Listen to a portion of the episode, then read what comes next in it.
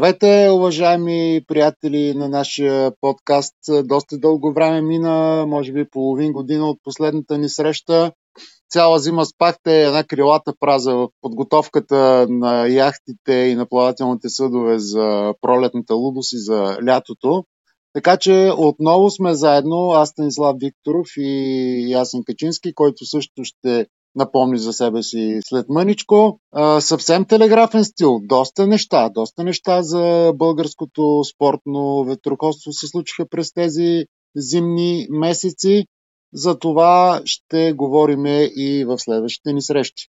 Здравейте и от мен Ясен Качински. Така, творческата ни пауза около 6 месеца с Сисо се надяваме да е ползотворна. Така прегърнахме една идея относно епизодите, да правим а, така и по-кратки чисто новинарски епизоди, особено сега в разгара на сезона. Така че текущия епизод, който слушате, ще е посветен на гостите ни, които наистина бяха много, много интересни. Темата е Матч Рейс, Матч Рейс в България. Гости ни бяха Иван Георгиев и Явор Колев. Получи се доста интересно предаване, така че приятно слушане. Сърбят ме ръцете, извинявай само, сърбят ме ръцете и езика. Не мога да ви накарам да чакате за новинарския ни екип, за новинарския ни подкаст, но страхотно представяне на две български млади момчета, на двама български талантливи ветроходци на завършилото преди няколко дни европейско първенство в клас Илка 4, бившия Лазер 4 и 7.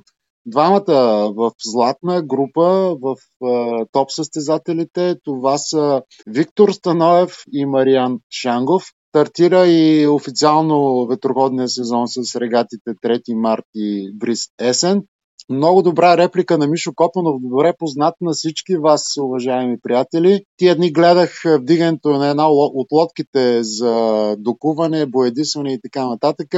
Репликата на Мишо в съвсем в негов стил Стягайте лодката, направете я лъскава, защото предстои интересен сезон. И да спазим още една традиция, тъй като и образоваме в добрия смисъл. Имаме и книжна, книжна така реплика. В духа на предстоящия ни разговор с Иван и с Ябор за матч рейса намерете книгата на Ерик Туинейм Start to Win.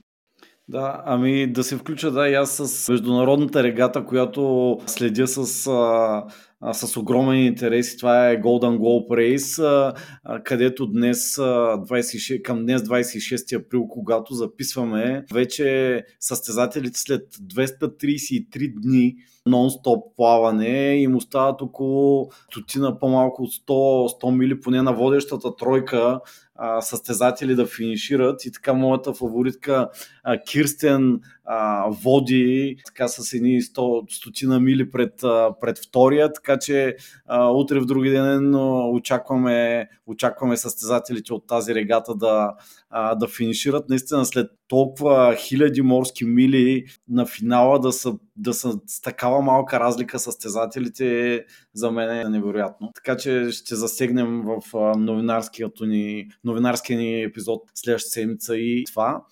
Приятно слушане!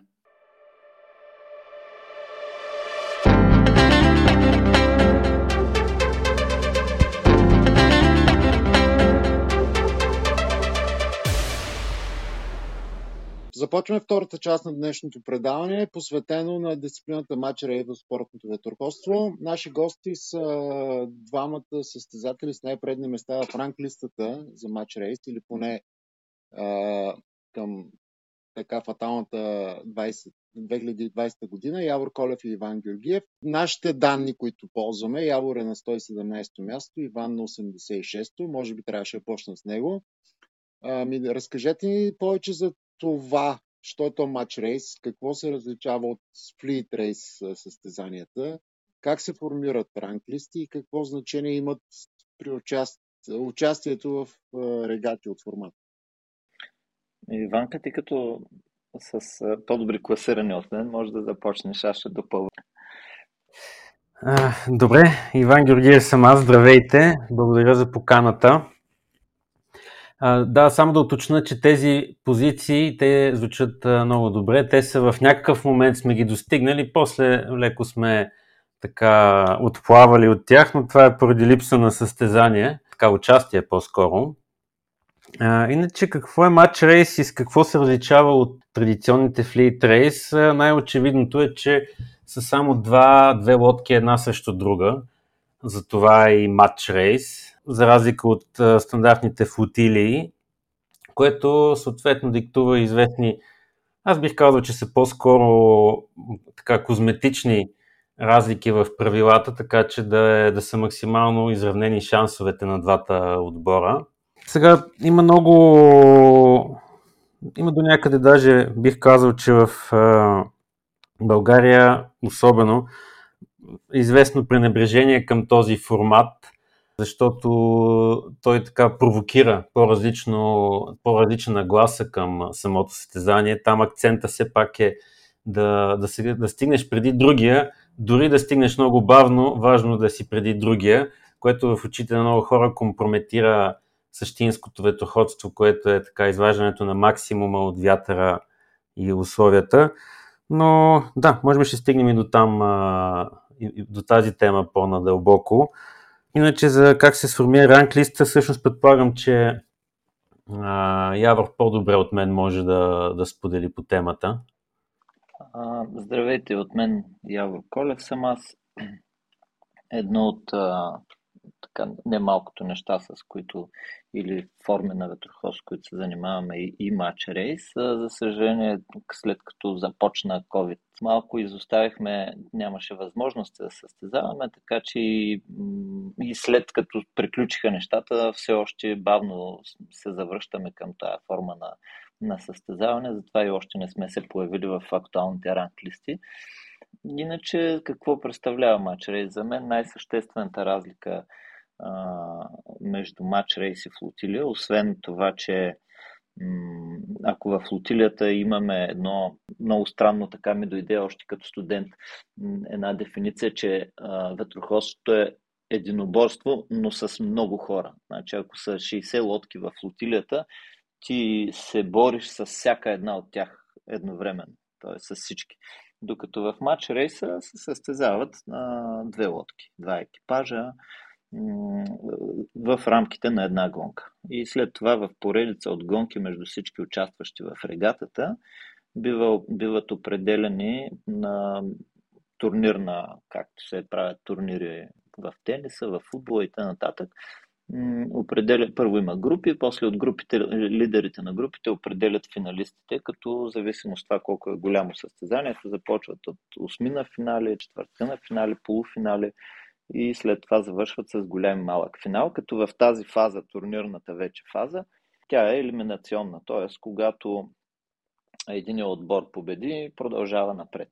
В много от матч рейс форматите, всъщност в тази фаза се правят матчове до определен брой победи между двата отбора. И най-често това е до две победи. Тоест от три мача все нали, излиза един победител.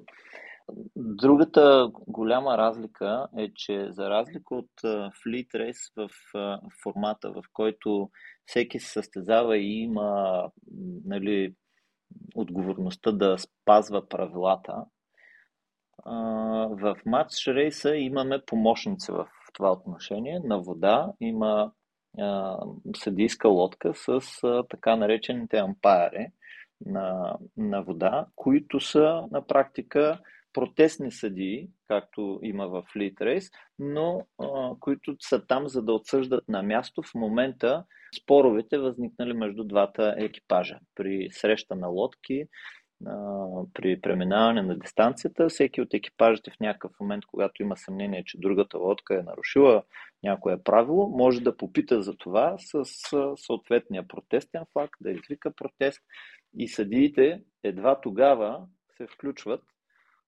за да отсъдят решението. Имало ли е нарушено правило, кой е нарушил правилото и съответно показват нали, различни флагове, с които сигнализират състезателите за това. Супер интензивно е а, една гонка на матч рейс е много по-интензивна от а, дори най-кратките и бързи флит рейс гонки защото трябва да се направят много, много гонки една след друга. Това е при повечето от матч рейс състезанията. Разбира се, има формати, които са като Купата на Америка, да речем, където са по-дълги гонките, но там просто медийното внимание и броя на отборите е доста редуциран и вниманието е огромно, затова там могат да бъдат и по-дълги гонките. Нормално за около 15 минути приключва една матч рейс гонка. Та интензивността е висока, възможността за поправяне на грешка, ако бъде допусната, е много малка в, в този формат.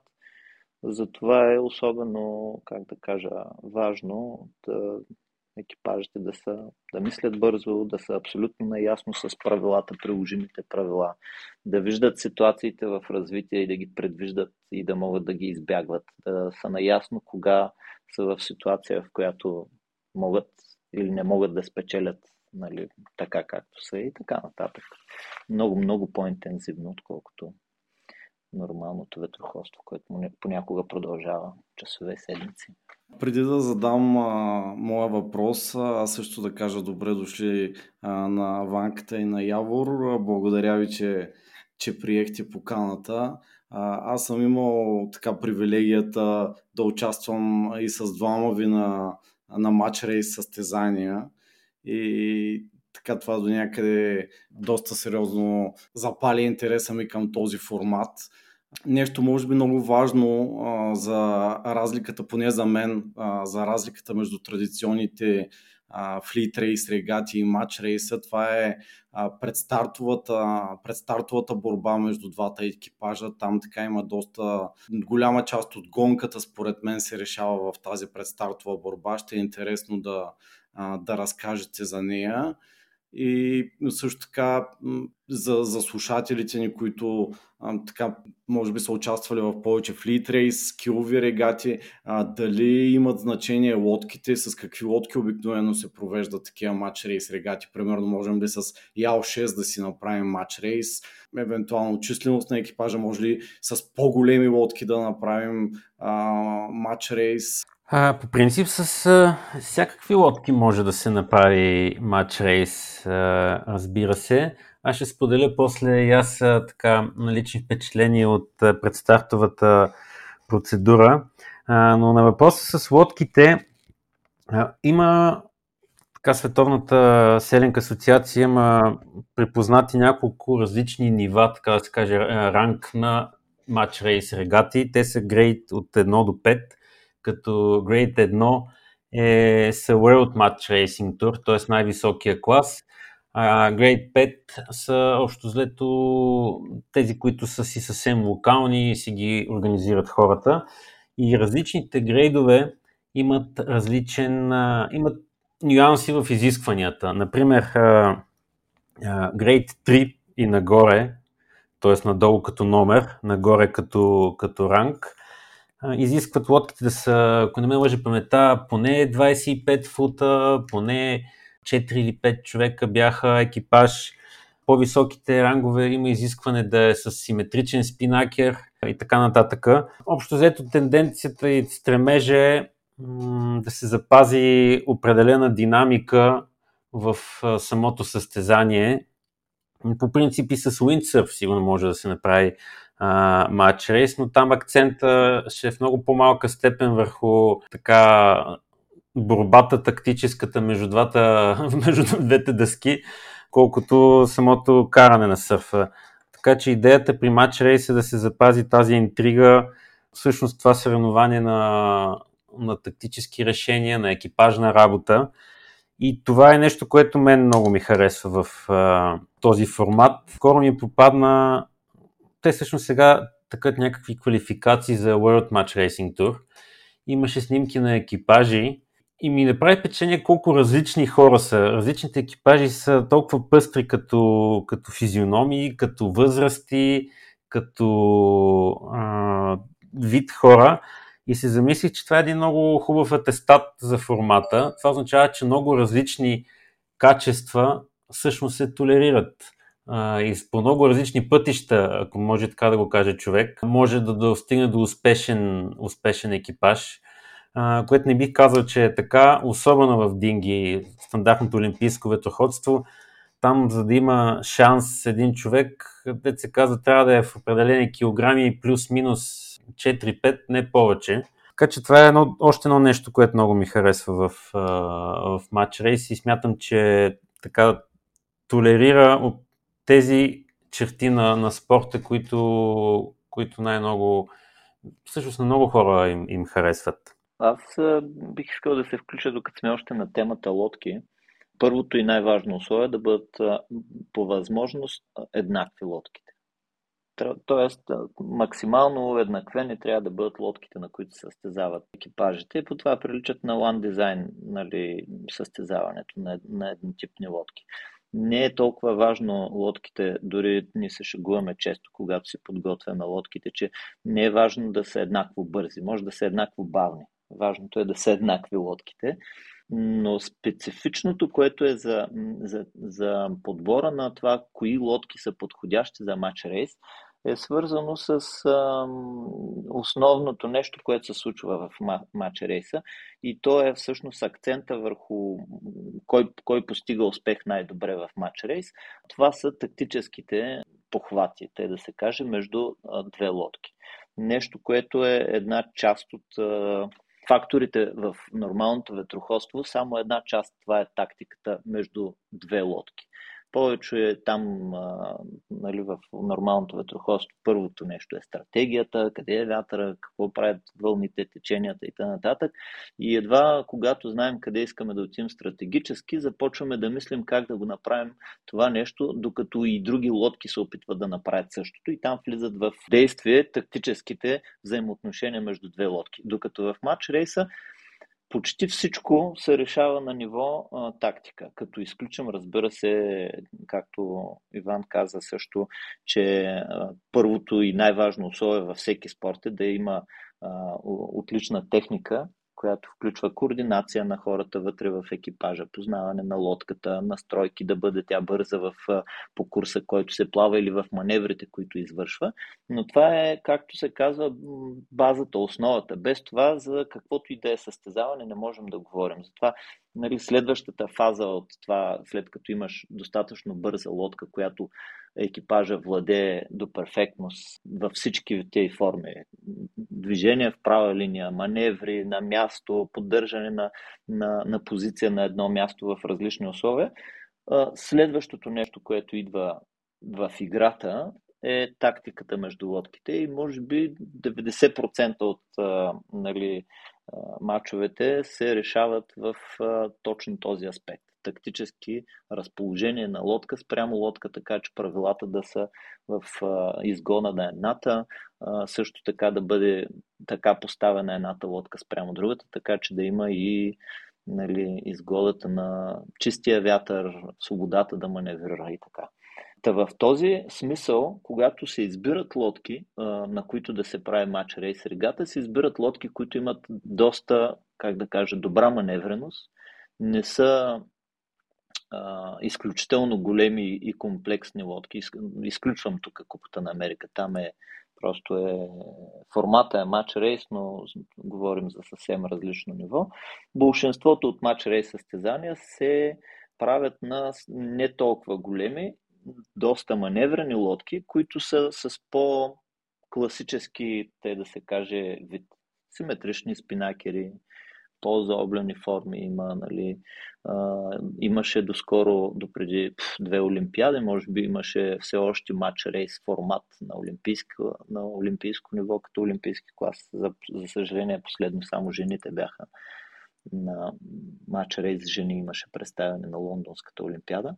Това са лодките можем и на Ял 6, можем и на всичко да направим, но основната зрелищност и интригата става в маневрите на лодките, което нали, на една тромава лодка като Ял 6 или на, на един много бърз клас като 49er, да речем, или нещо такова, тактическата борба между лодките ще бъде по-малко важна, по-трудна и така. класовете може би са запознати нашите слушатели, но за тези, които не са толкова, се делят на м- тактически лодки и бързи лодки. Има класове, в които печели по-бързия, нали, този, който с един поворот ще стигне до, до, до първи знак. Това са 49 сега всички дето са на крило, уиндсърфовете, кайтсърфове. Там е важно едно решение да бъде взето, но да бъде взето правилно. Докато тук, нали, както и при малките дингитета, Лазер Фин, дори с 470, те са тактически лодки. Изключително важно е взаимодействието между лодките по дистанцията. Ако позволите да се хванем за, да се хвана за няколко реплики, които Иван и Явор казаха. Ти спомена Лондон, размера на лодките, динамиката на състезанието, предстартовата, важността на предстартовата процедура. Сега, да се върнем към една класическа библия, може би, в книжарницата на всеки, в библиотеката на всеки ветрохорец на Ерик Туинейм Start to. Доколко е важна престартовата процедура. Динамиката, зрителите, близо да са зрителите до състезанието. Искам да кажа, понеже тъй голяма част от нашата аудитория, които са на ти с ветрохоството, може би помнят медал рейса в Лондон между в класвин между Бен Енсли и Йонас Кристенсен. Това си беше едно класическо матч рейс, въпреки че нали, е олимпийски клас. Доколко е важна наистина тази предстартова процедура? Помните всички там как Бен Енсли разхождаше Кристенсен само и само да финишира преди него и накрая с равен брой точки британеца се окича с поредния си златен олимпийски медал. И така, в този ред на мисли да кажете явка, ти беше в Лондон, ако не греша, и Иванка, ти също да споделиш. Кое е най-важното в матч? Пред стартовото време в една матч рейс гонка заема една трета от цялото време, в което лодките са ангажирани в, в една гонка. Ако гонката завършва за 10-15 минути след стартовия сигнал, то пред стартовото време е 7 минути преди, преди стартовия сигнал. И голяма част от битката за, за победа в, в отделната гонка се извършва в предстартовото време. Какво означава това? Лодките се борят за по-добра позиция на стартовата линия в момента на подаване на стартовия сигнал. Нашите стартове а, са в формат летящ старт, т.е. имаме определено време, в което ние се подготвяме да стартираме и нямаме право да пресичаме стартовата линия преди стартовия сигнал. Във всичкото това време лодките се конкурират да заемат по-добра позиция на старта от конкурента си. Нали, това е голямата разлика вече при нас, в сравнение с, при нас имам предвид в матч рейса, в сравнение с флит рейс. Ако в флит рейс е важно да си в зоната, която е печеливша, да си в сред групата, която ще тръгне там, където стратегията го повалява, в матч рейса е най-важното спрямо един участник да си, дори с мъничко, но да си по-добре. Точно пред него, точно да, да, за да го контролираш по някакъв начин. Дали а, лодката ти ще бъде разположена така, че да има чрез вятър, а противника не.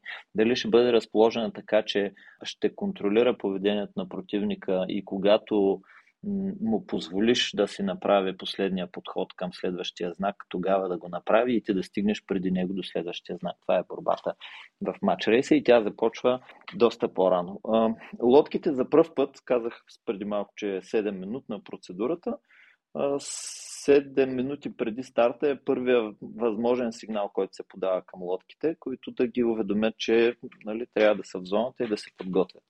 В а, зоната на предстартовата борба, която се заключава между стартовия кораб и отвъдния край на стартовата линия на левия край, всъщност има ВХ на левия край и, и кораб на десния край, Нарича се бокс, стартовата котия, стартовия бокс. В бокса имат право да влизат лодките от четвъртата минута нататък. Значи на петата минута има още един сигнал, който им дава време да се отдалечат от мястото, на което за първ път те ще се срещнат след като нали, мине четвърта минута. И двете лодки се приближават една към друга, влизат в тази зона отляво и отдясно на стартовата линия, от към наветрената страна, т.е. от към кораба и от към вехата и трябва в рамките на още две минути да пресекат стартовата линия в обратна посока. Не в посоката, в която ще стартират, ами от наветрено към подветрена посока. И едва тогава нали, те могат и по-рано да се срещнат, но имат ангажимента да пресекат тази линия в рамките на две минути, значи между четвъртата и втората минута. Това дава равен шанс на двете лодки да се срещнат по едно и също време, така че никой от тях да няма предварително предимство и да заеме нали, позиция на гюме, както казват в, в а, ловджийството, и да пречака другата лодка. Има известен, известно предимство лодката, която влиза от към кораба, тъй като тя веднага след влизането в зоната е на десен хаос. И първото предимство при първата среща е по един или друг начин нейно.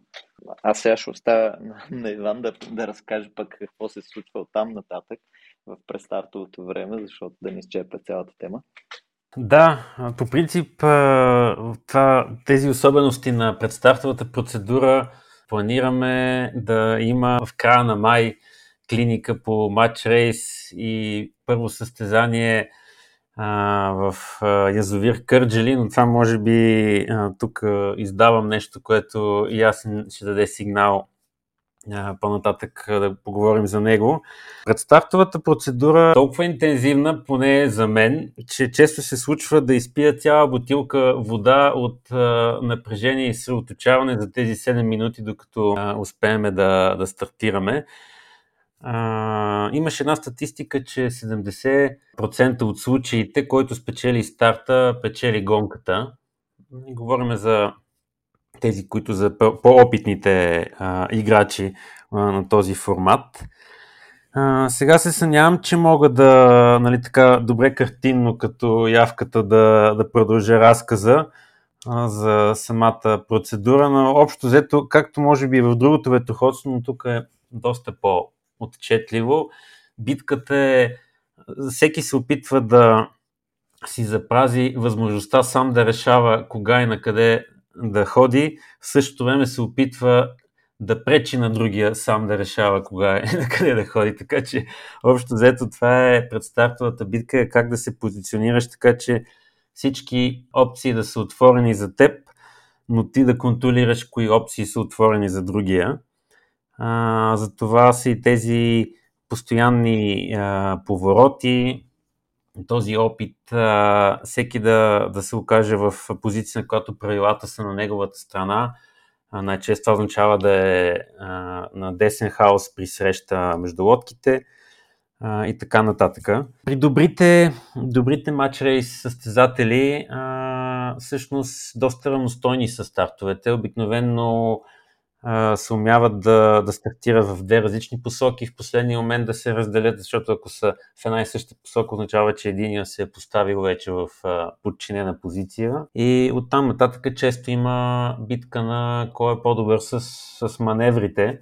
Така че ако е попаднал в по-неизгодната контролирана позиция, да успее да се измъкне и, и при следваща среща вече да, да има свободата да той да е с правото си да има свободата да отиде в тази посока, която иска. Общо взето, воденето на лодката е също много важен елемент с каква скорост. Това е една от така до някъде иллюзиите, че в матч рейс няма някакво значение колко добре колко бързо водиш лодката. Миналата година ходихме на Корфо матч рейс с Радослав Гаврилов и неговия екипаж. Те участват на Бора Селинг Championship формата а, отидохме за да се запознаят и с този формат и те установиха на място, че, а, че тези, които спечелиха, всъщност бяха и по-бързи по дистанцията. Така че това също, това не е аспект от спорта, който е пренебрегнат в, в матч рейс формата. Може би да, да добавя така едно мое впечатление също за предстартовата борба. Наистина добрите добрите състезатели в матч рейс а, а, играят и за така нареченото фаулиране на, на другия екипаж, т.е. по такъв начин си структурират и, а, и гледат да направят маневрите, за да карат в, а, в нарушение другия екипаж, което съответно води до наказание, което се отразява в, в завъртане на, на лодката, което пък също са малко по-различни правилата спрямо флит рейса за това, но мисля, че играта за, за фаулиране също е, също е сериозна част от, от предстартовата борба. Нещо, което ми се иска също да уточним така за, за нашите слушатели, които надявам се са се, сме им провокирали интереса към този формат. Може би те се питат каква лодка трябва да си купя, за да участвам в, а, в матч рейс. Може би за това да кажем малко. Ами, матч рейс формата е обикновено повечето, пак изключвам Купата на Америка, но в повечето от случаите матч рейс формата се провежда на лодки предоставени от организатора. А, и нали, за разлика от много, много други ветроходни класове, в които и, фор, и форми, в които се състезаваме, където трябва да имаш най-малкото тренировъчна лодка, дори на мястото, където отиваш да можеш да чартираш, нали, да наемеш друга. Някои състезатели имат по няколко лодки, за, за да могат да поддържат нали, кампания, която в Нали, едната му лодка пътува за Австралия, другата му е в Штатите, не се е прибрала, пък той има в Европа състезания, така че имат по няколко лодки тук. Или пък киловите лодки, които трябва всъщност да, да доставим до мястото на регатата всеки път за всяка регата, след това да я върнем и да я, да я придвижим до ново място. В матч рейса, ние както обичаме да се шагуваме, отиваме с ръцете в джобовете.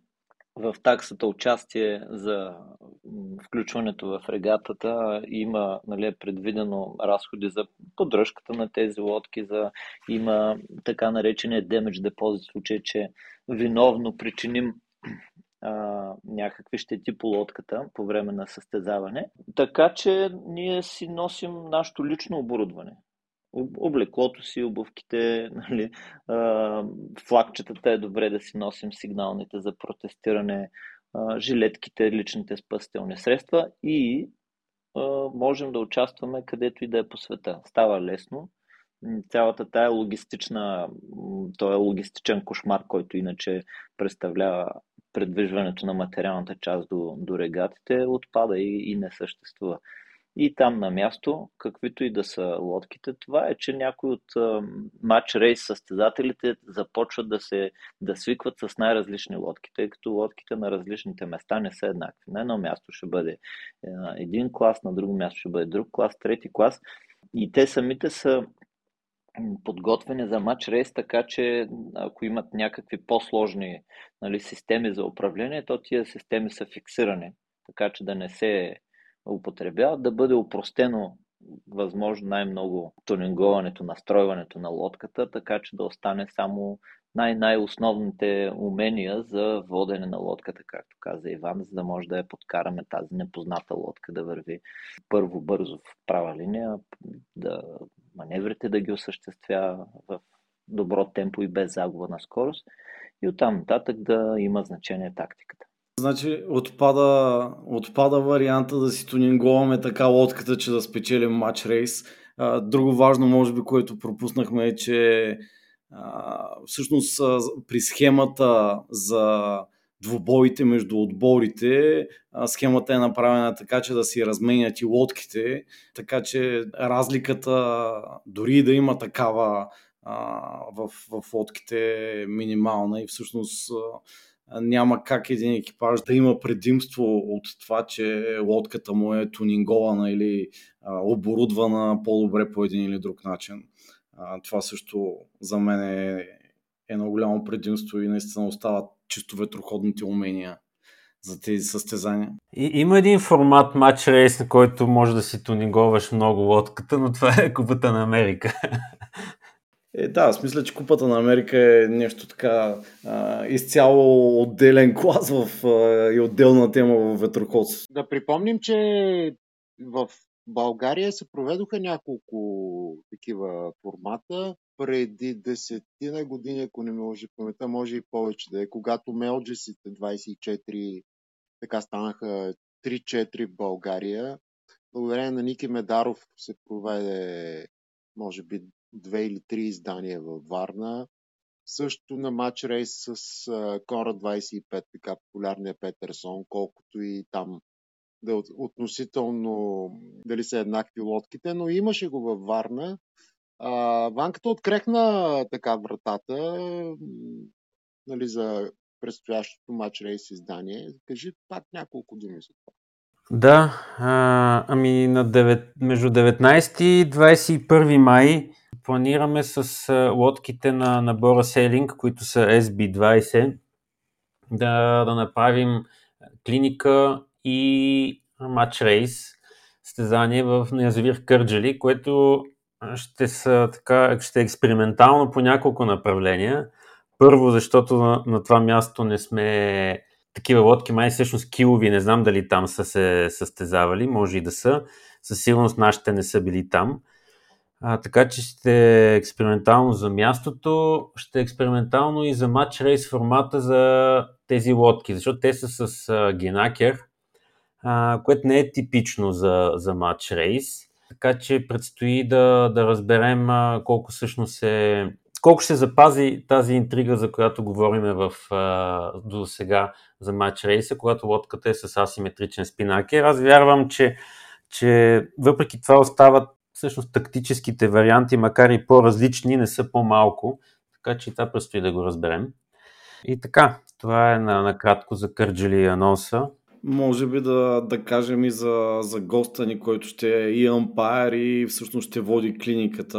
Аз лично така съм доста впечатлен от, от него на други клиники, които е водил. Така че, но вие го познавате по-добре. Мисля, че ще може да го представите и по-добре от мен. Е, Луиджи Бертини се казва.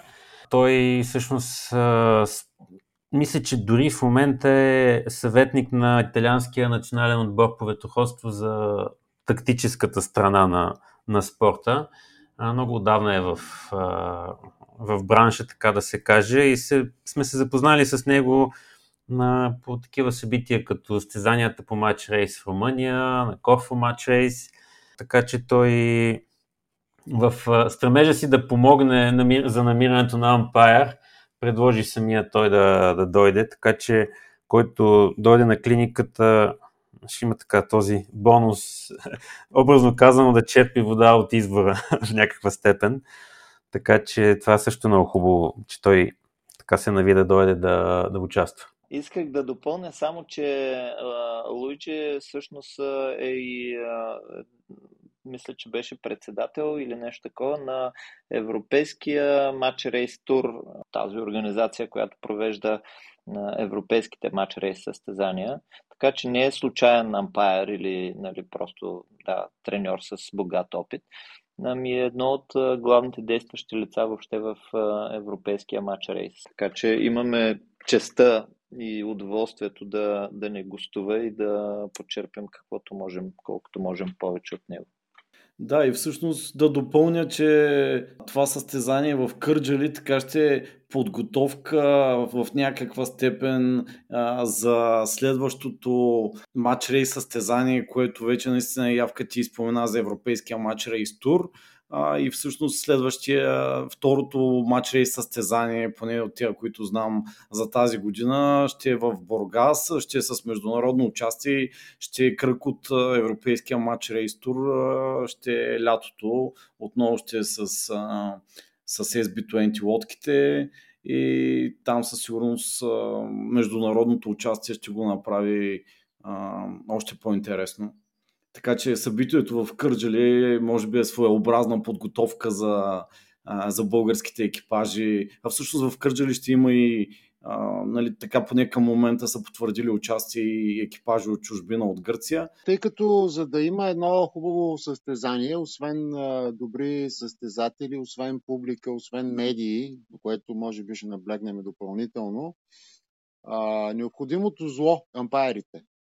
Яворе, ти си, както се и от двете страни на барикадата. Аз си спомням за тези състезания, които споменах във Варненското езеро тогава и, и тук пред акваторията на, на Порт Варна, че някак си малко трудничко се намираха ампайри. В смисъл, знаеш за какво говоря. Няма, няма квалифицирани достатъчно съди, защото а, така както разликата между уменията между флит рейса и матч рейса, така и разликата в съдийството е доста голяма. Може би присъствието на този гост, който анонсирахте, може би да, да поканим и наши съди да, да попият от извора и да, да имаме качествени ампари. Аз ще оставя явката да отговоря. Искам само да вмъкна една забележка, че ампарите са необходимо зло. Аз не съм съгласен с тая нагласа към ампарите. Всъщност ампар е човек, който е отговорен състезанието да е хубаво, да е с чувство за справедливост във всички участници. Защото съм се сблъскал с тази мантра, че ампайра е там да воюва с участниците. Не, той е там, за да им помогне на тях да стане справедливо състезание. А, това исках да кажа, че ние сме си говорили многократно и, и между колеги, треньори, състезатели, съдии. Този менталитет наш е, че, нали, видите ли, съдията е, ние малко неправилно ги наричаме съдии, нали? Рейс офицерите са най-важните там на една регата. Не, те са там за да заради състезателите, заради състезанието, честно състезаване. В матч рейс са ни особено необходими.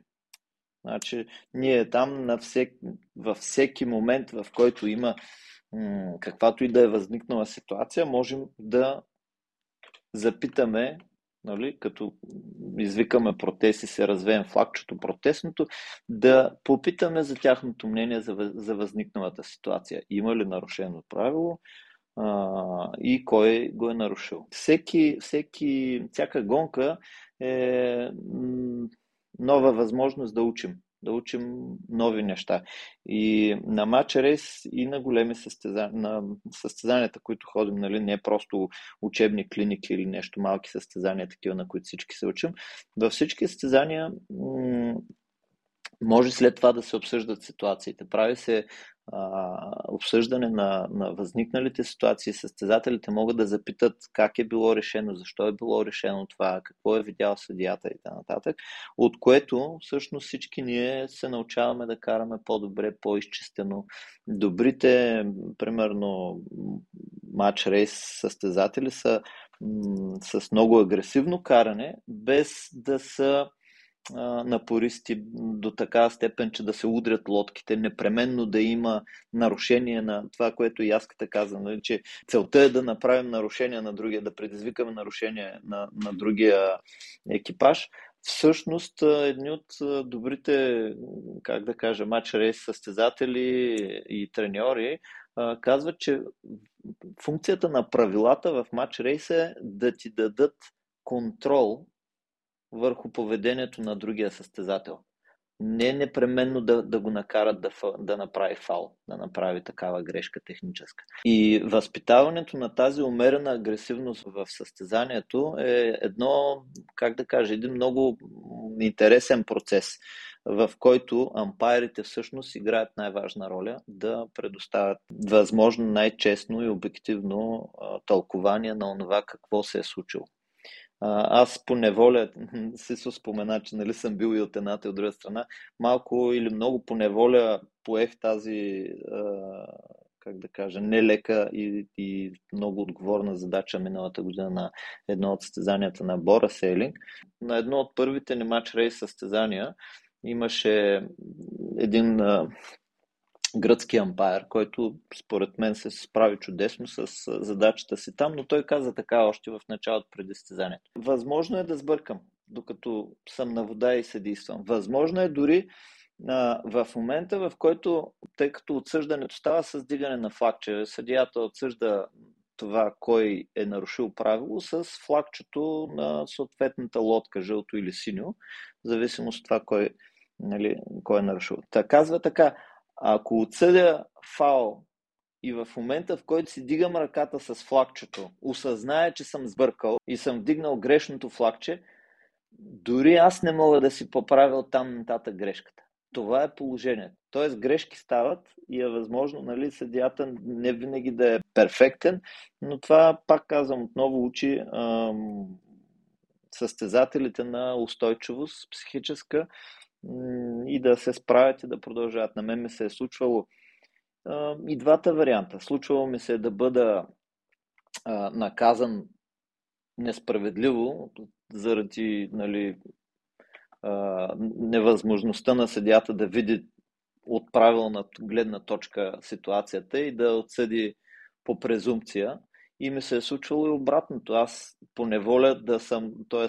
по невнимание по-скоро съм нарушавал правило, за което не съм бил наказан, защото пък съдията е бил в такава позиция, че не е, мож, не е бил в състояние да види имало ли е или не е имало нарушение в, тази, в този момент. Така че се случва и едното и другото.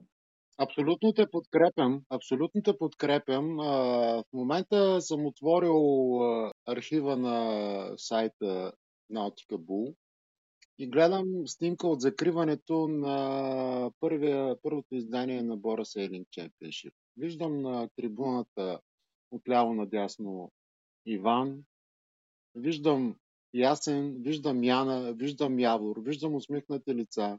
Виждам и съдията Гръцкия, който помогнете ми, че не мога да се сети името му. Ставрос? Ставрос Корис?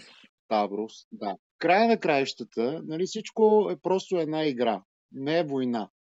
И колкото по-често всички се тръгват така с усмивки, толкова по-добре. Нали? Наистина е пожелателно, но може би там е заключено, там е заровено кучето, както се казва.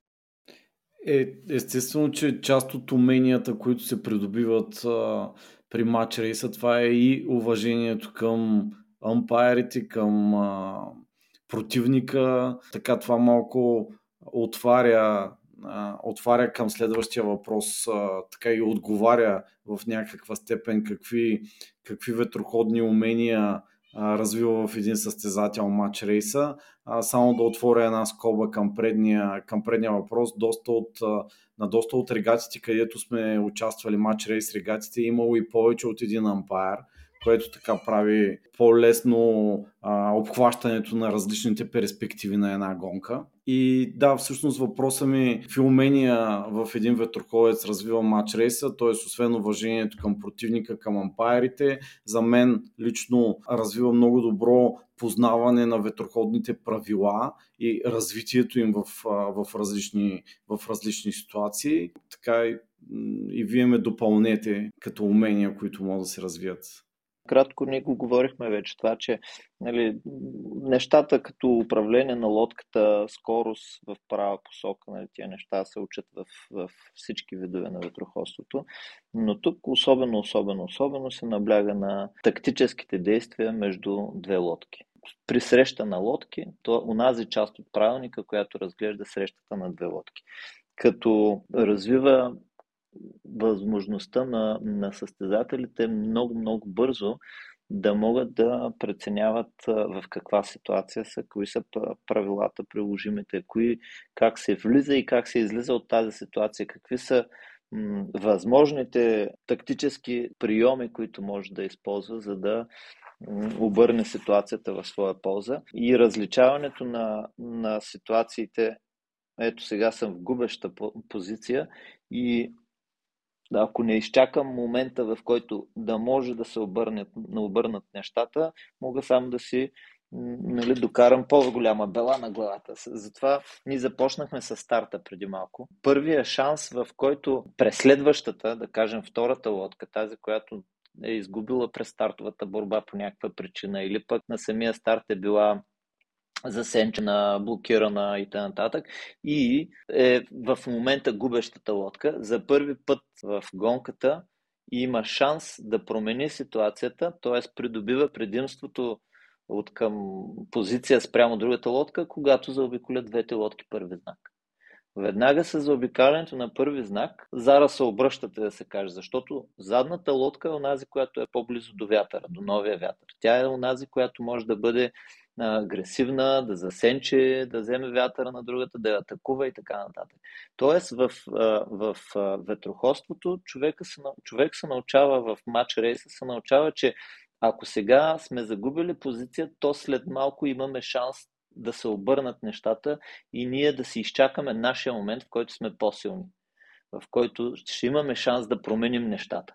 И в времето между това да сме направили грешка, която да е довела в момента да сме в изоставащата позиция, до момента в който можем да имаме шанс да променим нещата, ние трябва да съхраним психическата си енергия, да съхраним онова, което имаме и да не губим повече от това, за да имаме шанса на следващата, на след, при следващата възможност вече да атакуваме на свой ред.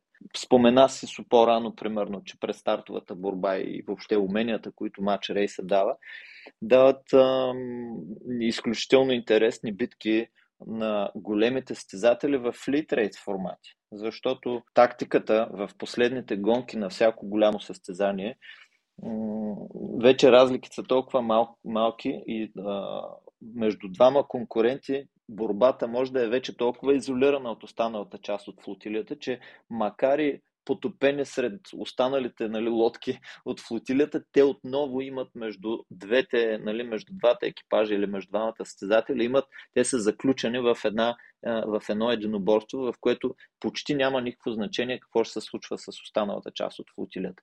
И в този момент, ако състезателя има опит и умения в матч рейс, може да направи кошмарен деня на другия. Нали, Бен Ейнсли е класически пример в това отношение. За първ път нали, печели злато на Олимпиада в а, Сидни по този начин срещу Робърт Шайт. А, след това съм го гледал а, същото нещо на, на Медал Рейс в а, китайската, на китайската Олимпиада в а, Киндао.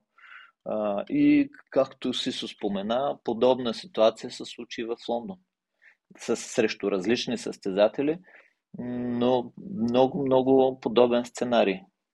Ако мога да кажа аз с две думи за какво развива матч рейса. Първо, според мен е много съществено, че той, този формат развива екипажи. Тина е важно целият екипаж какво прави и дали може да реализира хрумванията, които, които има. А, много развива психика сред целият екипаж, но най-вече при шкипера. Все пак това е така взимащия решение на борда. И другото, което развива според мен много е импровизацията тъй като в класическия флит рейс общо взето придържането към а, рутинни тактически ходове и така а, стандартни процедури може да даде, да даде успех при хубаво водене на лодката. При матч рейса общо взето стандартните процедури са обречени, ако човек не е, не е имал късмета да, да се постави в позиция, в която да, а, нали, трябва, трябва да имаш късмет, за да не ти се налага да импровизираш, нека така да го кажа. Така че това е нещо, което според мен Match Race развива за разлика от стандартния, като добавка, може да се каже, на стандартния Fleet Race. Аз благодаря на, на Иван за споменаването на на отборната, как да кажа, игра и, и значението на това целият екипаж как действа. Изключително важно е.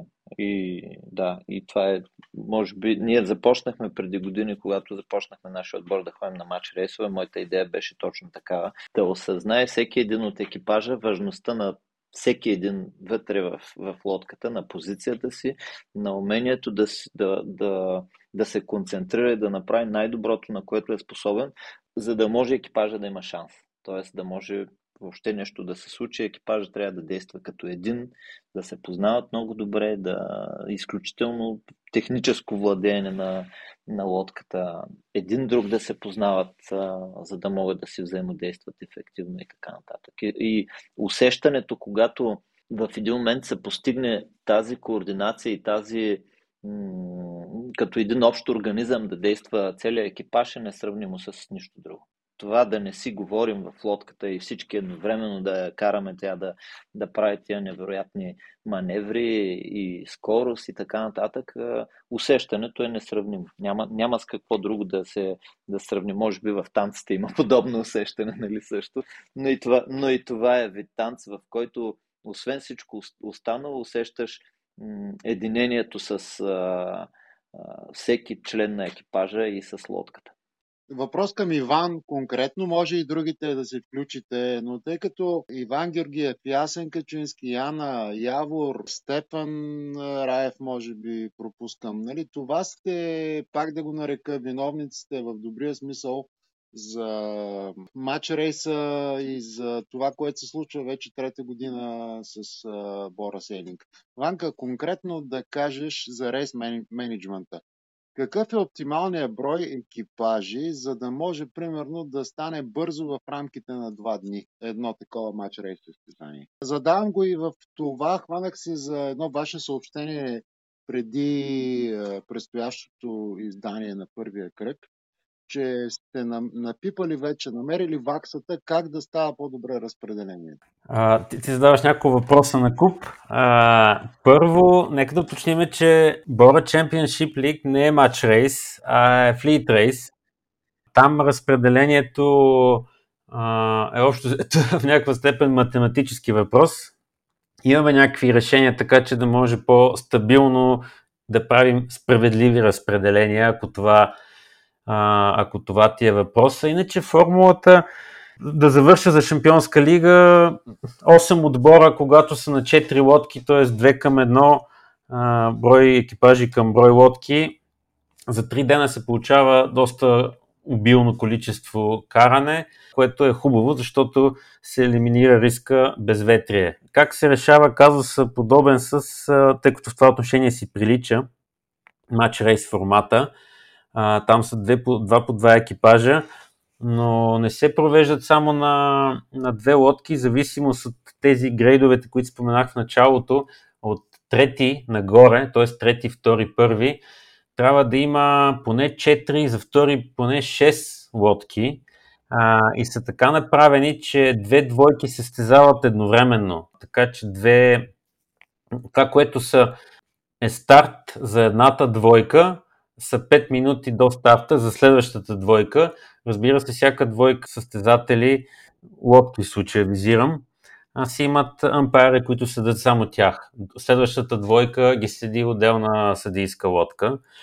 Така че това е един от начините, по които се адресира повече екипажи по-бързо да могат да, да провеждат гонките, защото в крайна сметка справедливостта в а, този спорт идва с, а, с повечето гонки тъй като той е зависи от метеорологичните условия, те никога не са еднакви. Както знаете, в Fleet Race при повече гонки има изхвърляне на най-лоши и така нататък. Това са начини да се тушира несправедливостта от обективни фактори. Така че много, колкото повече гонки стана, толкова по-справедлив е резултата накрая.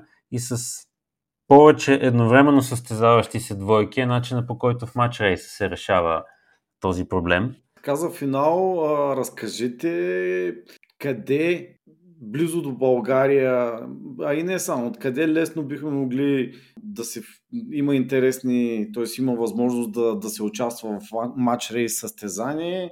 А, вие в а, на кои места сте се включвали и така поне най-интересните ситуации, които или най-интересната ситуация, която, която ви се е случвала в, в тези участия. Ами, в, а, около нас, те да се каже, най-достъпните места са а, в Румъния, в Гърция а, и тук от едно известно време започваме да оглеждаме възможностите за Харватска, да речем. Но ще започна с Румъния. Тя е най-близо до нас. В Мангалия няколко години се провеждаше матч рейс състезание, което с времето така от съвсем начално ниво поиздигна малко а, нивото с а, покана на по-добри екипажи, с а, включването им като кръг от европейската, европейския матч рейс тур. И там обаче имат проблеми с организацията, не успяват всяка година да го проведат нещо. Напоследък не, също не, не са много активни, но това е една възможност. В Гърция преди няколко години също така, може би 2018 в Северна Гърция започнаха провеждане на матч рейс състезания за първи път или поне Ако е имало по-рано, аз не, не знам, но така може би са възобновили това като, като формат. И в момента съществува Северноегейския матч рейстур, който се състои от три регати, в който Утрамарин направи така заявка за участие в, през този сезон и в трите от регатите. Първата премина в Волос, втората и третата ще бъдат в Кавала и През есента, само че през ноември. Също много, много приятна много приятно състезание е матч рейса в Корфу, който вече има доста по-сериозно ниво от към а, участници. Може би няколко пъти вече споменаваме това какво е значението на ранглистите и как се, как се сформират, въобще как може да се включи човек. Обикновено организатора или, айде, ще оставя на Иван да разкаже малко по-подробно за това, но това са около нас за момента състезанията, които, които съществуват. Ние започваме да, да правим, нали, поне опит, че направим да направим матч рейс състезания. Моята мечта е да постигнем разбирателство с колегите от съседните страни и да направим балкански матч рейс тур. Тоест, състезание в Румъния, състезание при нас и състезание в Гърция, което традиционно някакси да, да се случва, да се организира и да се канем взаимно, като да имаме някакво общо класиране след трите състезания. Това не е една така, една идея, която много не се иска в близко бъдеще да осъществим. А, Ванка, допълниме ако нещо. Да, тази така визия сме си я споделили по, по темата. Аз вярвам, че ще стане и то не в далечно бъдеще. И наистина най-хубаво е да стане такова нещо регулярно, както е European Match Race Tour. Защото само така, в нашия спорт регулярните неща дават, дават плодове и помагат на хората да, да върват напред. А, ти а, спомена темата за ранг листата. Да, аз също я няколко пъти го споменах това за различните, различния грейд, който имат отделните регати. Това е едното, което определя точките, които се взимат. Другото, което определя е какви са съперниците. А, и наистина в Корфо матч там сме се срещали и аз и Явката с, може би така, с най-голямо количество сериозни състезатели, въпреки че нали, обикновено губиме от тях удоволствие да, да, да видиш начина по който целият екипаж се е стиковал и управлява лодката. Там стремат да канат а, с а, всъщност такава им е, такива си им правилата на канене, според ранглистата световната.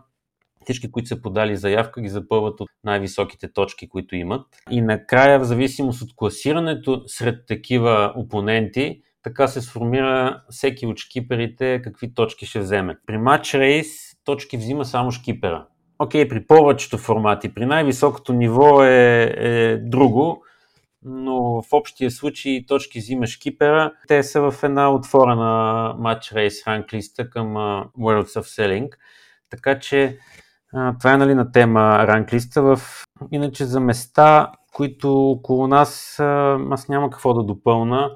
Uh, истина е, че в Лиману, uh, в Румъния, се получиха много хубави състезания. Лодките са там относително по-прости, така да се каже. По-малко нужда от свикване имат. И мисля, че всички съжаляваме тук, че те последните две години не успяват много да го, да го организират състезанието. Надяваме се да успеят да успеят да възобновят това, което почти беше станало традиция вече. Да. аз исках сега ме хрумна, докато последно разказваше, да, да добавя, че ранглистата в матч рейс има два, две, как да кажа, две ранглисти за матч рейс. Едната е така наречената отворена, което означава за мъже и жени или смесени екипажи.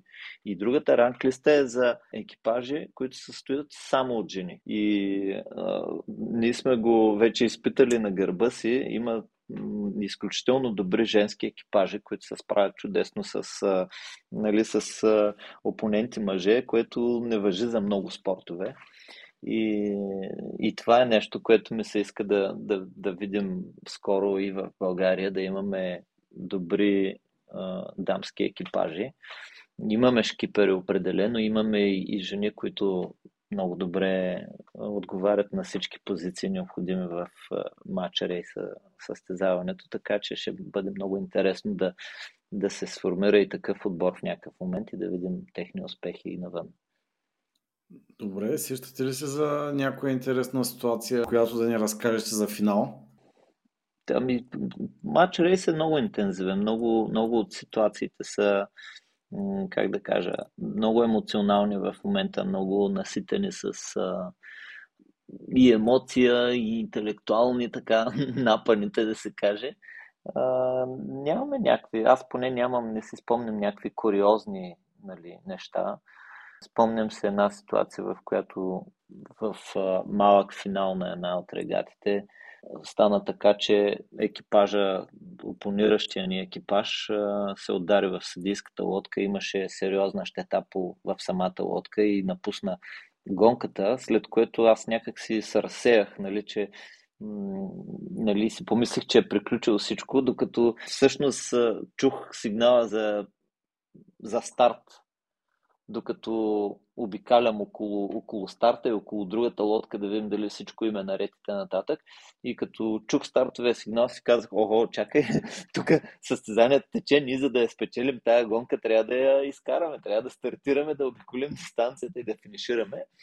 И, и така, и се сетихме и тръгнахме, пресякохме стартовата линия в правилната посока и малко по-късно ампайера прекрати гонката, така да се каже, служебно. Има и такъв вариант, в който нали, очевидно другият екипаж се е отказал или нещо друго се е случило. И така това ми беше малко, сега за това се сетих, беше малко смешно как. Забравихме, че все още се състезаваме. Прав е явката, че много от повечето гонки са силно емоционални. Аз се сещам за един случай пак в Румъния, който в предстартовата така, борба с другия екипаж, която се случваше много близо до брега, ние накрая завършихме с а, така бране джанки от дървото от брега, тъй като няколко последователни поворота оверштак не успяхме да ги направим, имаше вятър, беше поревист. Доста кратко неразбирателство между мен и носовия. Завърши с това, че вече накрая мястото за поворот и свърши така че ние се, за щастие беше достатъчно дълбоко, съдийската лодка ни измъкна, но това означаваше и край на гонката за нас. Но случката беше, да, интересна, без, без сериозни щети, за щастие. Да, и това ми припомня още, още нещо да добавя. Той си спомена, нали, какво, как се наблюдава от публиката. Това е един много, много интересен за наблюдаване формат и много лесен за разбиране, защото ако в флит рейс, където дистанциите са големи, лодките са много, кой къде е, после се протестират и т.н. често не става ясно точно какво се случва тук в това отношение е много, много а, ясно кой печели и кой губи. Един, а, то не е анекдота, истинска случка, нали, още в Купата на Америка, когато първата регата, която а, британският отбор губи всъщност състезанието и британската кралица казва, е, нали, нашите хора са поне втори, Uh, и uh, там капитана на шхуната, от която наблюдават uh, състезанието, казва Uh, this is a race with no second, Your Majesty. Това е състезание без втори, Ваше Величество. Нали, тук си победител или последен. Искам да благодаря на нашите гости Явор и Иван. Надявам се сме успели да запалим интереса на ветроходците към този много интересен и динамичен формат и хубава вечер от нас.